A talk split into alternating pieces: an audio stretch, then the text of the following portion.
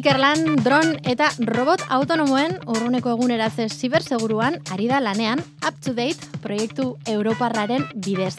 Gurekin dira, bertan lanean ari diren bilagun, irune agirre eta irune jartza ongietorria biei. Kaixo, eskerrik asko. bai. Irune eta irune, lantokian ez duzu arazorik izango ez, ez irratian bezala. bueno, jende gotzen da guri zen atatzen. Abizenagatik esaten dizuete? Bai, batzutan bai. Gertatzen dira olakoak. Bueno, dron eta robot autonomoen urruneko eguneratze ziberseguruan ari zarete lanean. Horizon 2008 programak finantzatutako ekimen horren buru da, Zentro Teknologiko Arontxe bertan, ikerlan. Em, zein da 2008 programa, Horizon 2008 programa, zer da hori? Bai, bueno, azkenean urtero, bueno, urtero edo, olako programak egoten dira, e, Europar batzordeak e, ateratzen ditu zenbait programa, ba, e, ikerketa proiektuak finantziatzeko. Eta, bueno, hogei hogei programa izan zen, ba, duela urte batzuk atera zen konbokatoria, eta bertara, ba, dit proiektua e, aurkeztu genuen, eta, bueno, ba, finantziazioa lortzeko sorte auki genuen, ez? Eta, orduan ja, ba, orain proiektuaren ejekuzio, ejekuzio fasean gaude. Sorte auki zenuten, zaila delako? Bai, a ber, programaren arabera, ba, kompetitiboagoa izaten da, eh? baina, ba, justo aptu da izan tematika, ba, azkenen, ba, sistema autonomoak, en, en, segurtasuna, eta balako tematiketan, ba, proiektu asko bialtzen dira, proposamen asko bialtzen dira, eta, bueno, nahiko kompetitiboa izaten da. Eta normalean, Europako beste hainbat herrialderekin elkarlanean egiten diren proiektuak izaten dira, ez?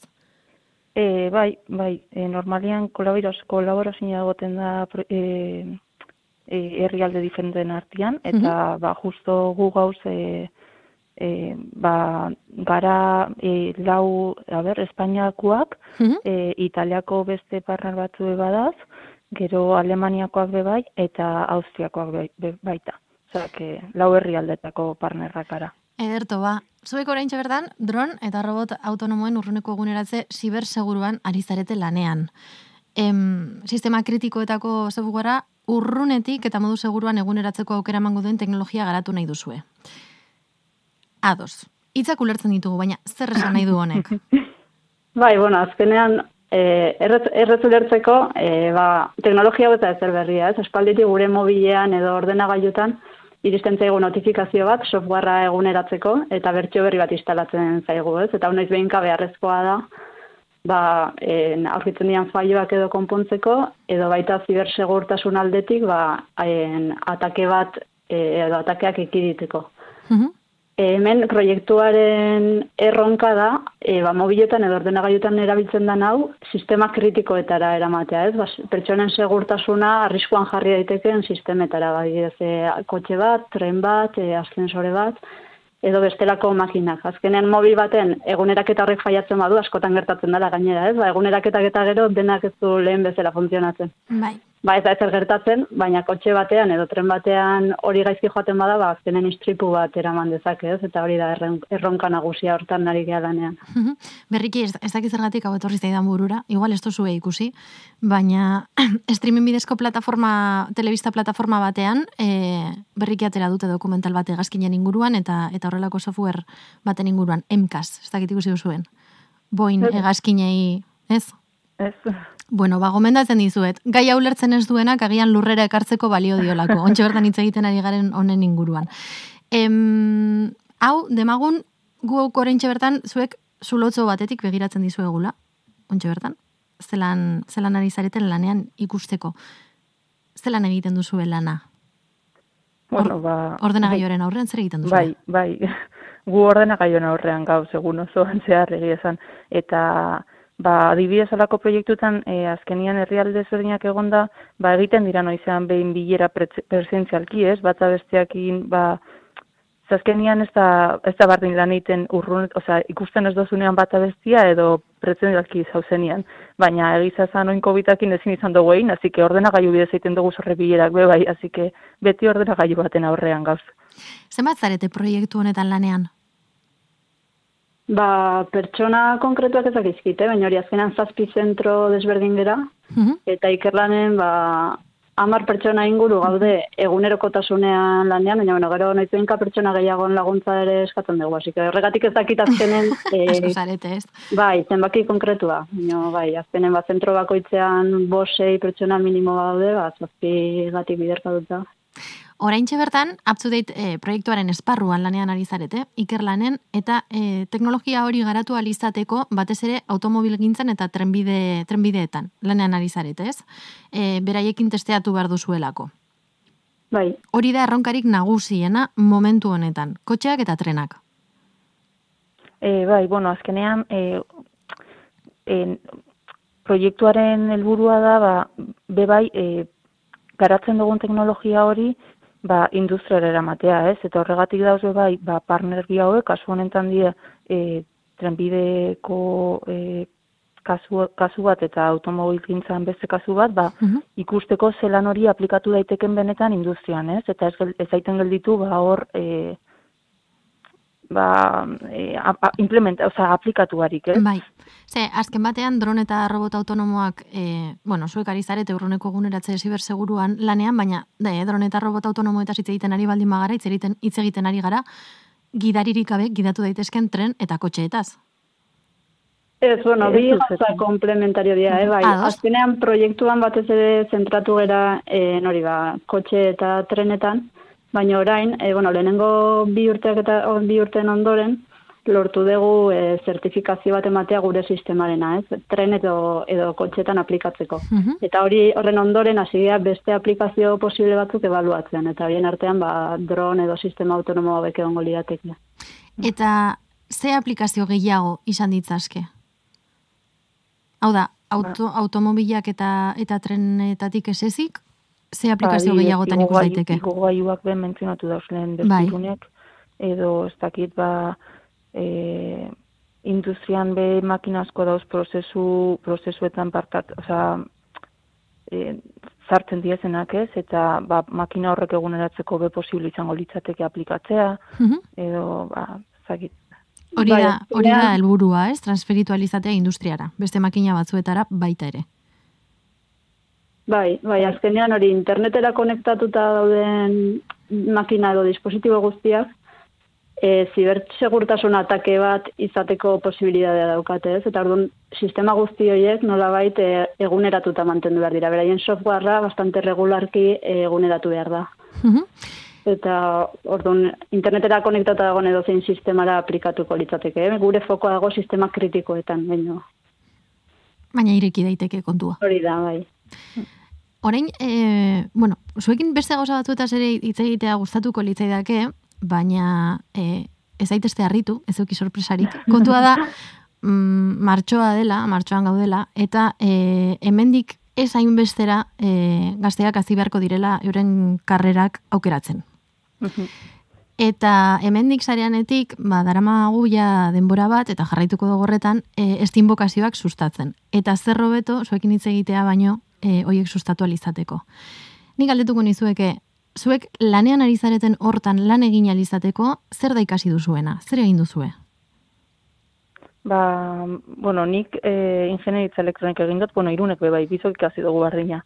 E, gero nere kasuan, nik e, sistema elektroniko aurreratuen master bat egin eta gero tesia, tesia inaben amen ikerlanen. Mhm. Beraz, ikertzaile bezala sartu zinen ikerlanen eta jarraitzen duzu mm -hmm. bai, lanean. Bai. Eta zu irune? Nere kaso oso antzeko ere, bai, bai, hori, e, ingenieritza elektronikoa ikasi nuen, eta ondoren master bat sistema txertatuetan. Sistema txertatuak dira, e, bazken hori mikroprozesa gaiuak, ba, programatzen ikastea, edo beraien e, hardwarea e, nola funtzionatzen den ikastea. Eta gero doktore detza tesia inun ere bai ikerlanen. Biek egin duzu, bai. Bai, bai, bai. Izena eta bilbidabe antzerakoa. Eta ingenieritza elektronikoa egin duzu biek. Bai, baina, bueno, sektore honetan edo gai hauetan lan egiteko azkenen ba, informatika edo telekomunikazioak edo azkenen perfil komplementarioak izate ditugu e, gure alorrean e, bai eta proiektuan ere bai. Eta argi zen eukaten zer ikasi nahi zenuten? Mm, bai, nik esango nuke mazo menos, bai, egia esan, azten zarenean ez dakaz, ez dakazu, ez duzu ezagutzen hain argi bez, zetan datzan baina gutxi gora bera, ba, azkenean bat ziergo teknologiko batin badozu, ba, hor lantzen diezen ikasgaiak eta holan horrek ikusita, ba, izan zenke ez, ideia bat zeik ez, eta bai, mazo menos, nahiko arginekan nik. Bai, Bai, bai, nik ere teknologikoa egin nuen da ikusi beste bide batetik joan nintzen. Oso argi ikusten zelako hor, nondik zi joan bidea, baina bueno, ez gaude horren urrun gauza batzuetan. E, irune, zuri bilbidea berdina izan da, zuk ere argi ukidozu? Naizen nuela ingenieritza bat egin? Bai, a ber, azkenen txikitatik beti zientziak inbernitula argi neukan, eta teknologia mm -hmm. bidea begia gustazitzaiten. Gero, aukeratzeko garaian, ba, zalantzak eukin ditu ingenieritza bat edo beste. Nekin ze ingenieritza konkretu aukeratu. Eta, bueno, kasu horretan nik uste justo nire aizpa zarragoak ere bai ingenieritza elektronikoa ikasizun, eta orduan argiago neukan zertan benetan ingenieritza elektroniko bat, ez? Askotan ez dakigu ondo gero zer da oso ondo karrera bakoitza. Eta nik, bueno, referente hori neukan, eta ba, bide bai. berdin jarraitu Eta karrera erreferenteak, oina ipatu duzu, importantea da, eh? Ukitzean norbait bai. aurretik edo inguruan, beldurrak kenduarazten dizuna e, zerbaiten, zerbaiten gainean. Em, galdetu behar nizuen, karreran ikasi zenuten hori, o ikasi zenuten hortan, hau da, ja, behin erabaki zenutela, e, ingenieritza hau egin nahi zenutela, em, sorpresa hartu zenuten, gustatu zitzai zuen, ez, jende animatzeko modukoa da? Ba, nik, nik oso gustura naben, e, karrera egia esan, azike nik animateko naben jendea. Nerea nahi adibes, nerea nahi txikia be, bardina ikasi dau. Azike, ba, ber, nik bera animatu naban. Eta egunerokotasunean, ikusten diozue aplikazioa?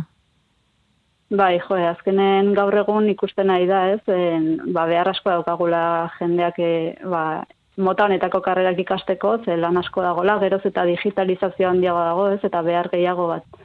Ba, hori elektronika, informatika, telekomunikazioa inguruko karrera eta karrera duen jendea e, ba, ukitzeko. Eta era berean eskatzen dutzu pila bat e, freskatzea, ez? Edo beti egotea birsiklatzen zuen burua. Bai, hori egiza, azkenian beti gabiz e, ikesten, ez? Gauza barriak ikasten. Eta posit. Bai, bai, azkenen ikerketa lana baitare hori da, ez? Eta, bueno, niri pertsonalki gustatzen zait, azkenen bai. egun da gauza berriak ikasten, eta eta positiboa da. Horein, e, atzera behiratzen dugu karreran ikasitakoa, eta konturatzen gea, ze gutxi ikasi genuen karreran, ez? Benetan hasiera bakarrik izan zala, gero, bai, ibilbidea egiten zuaz.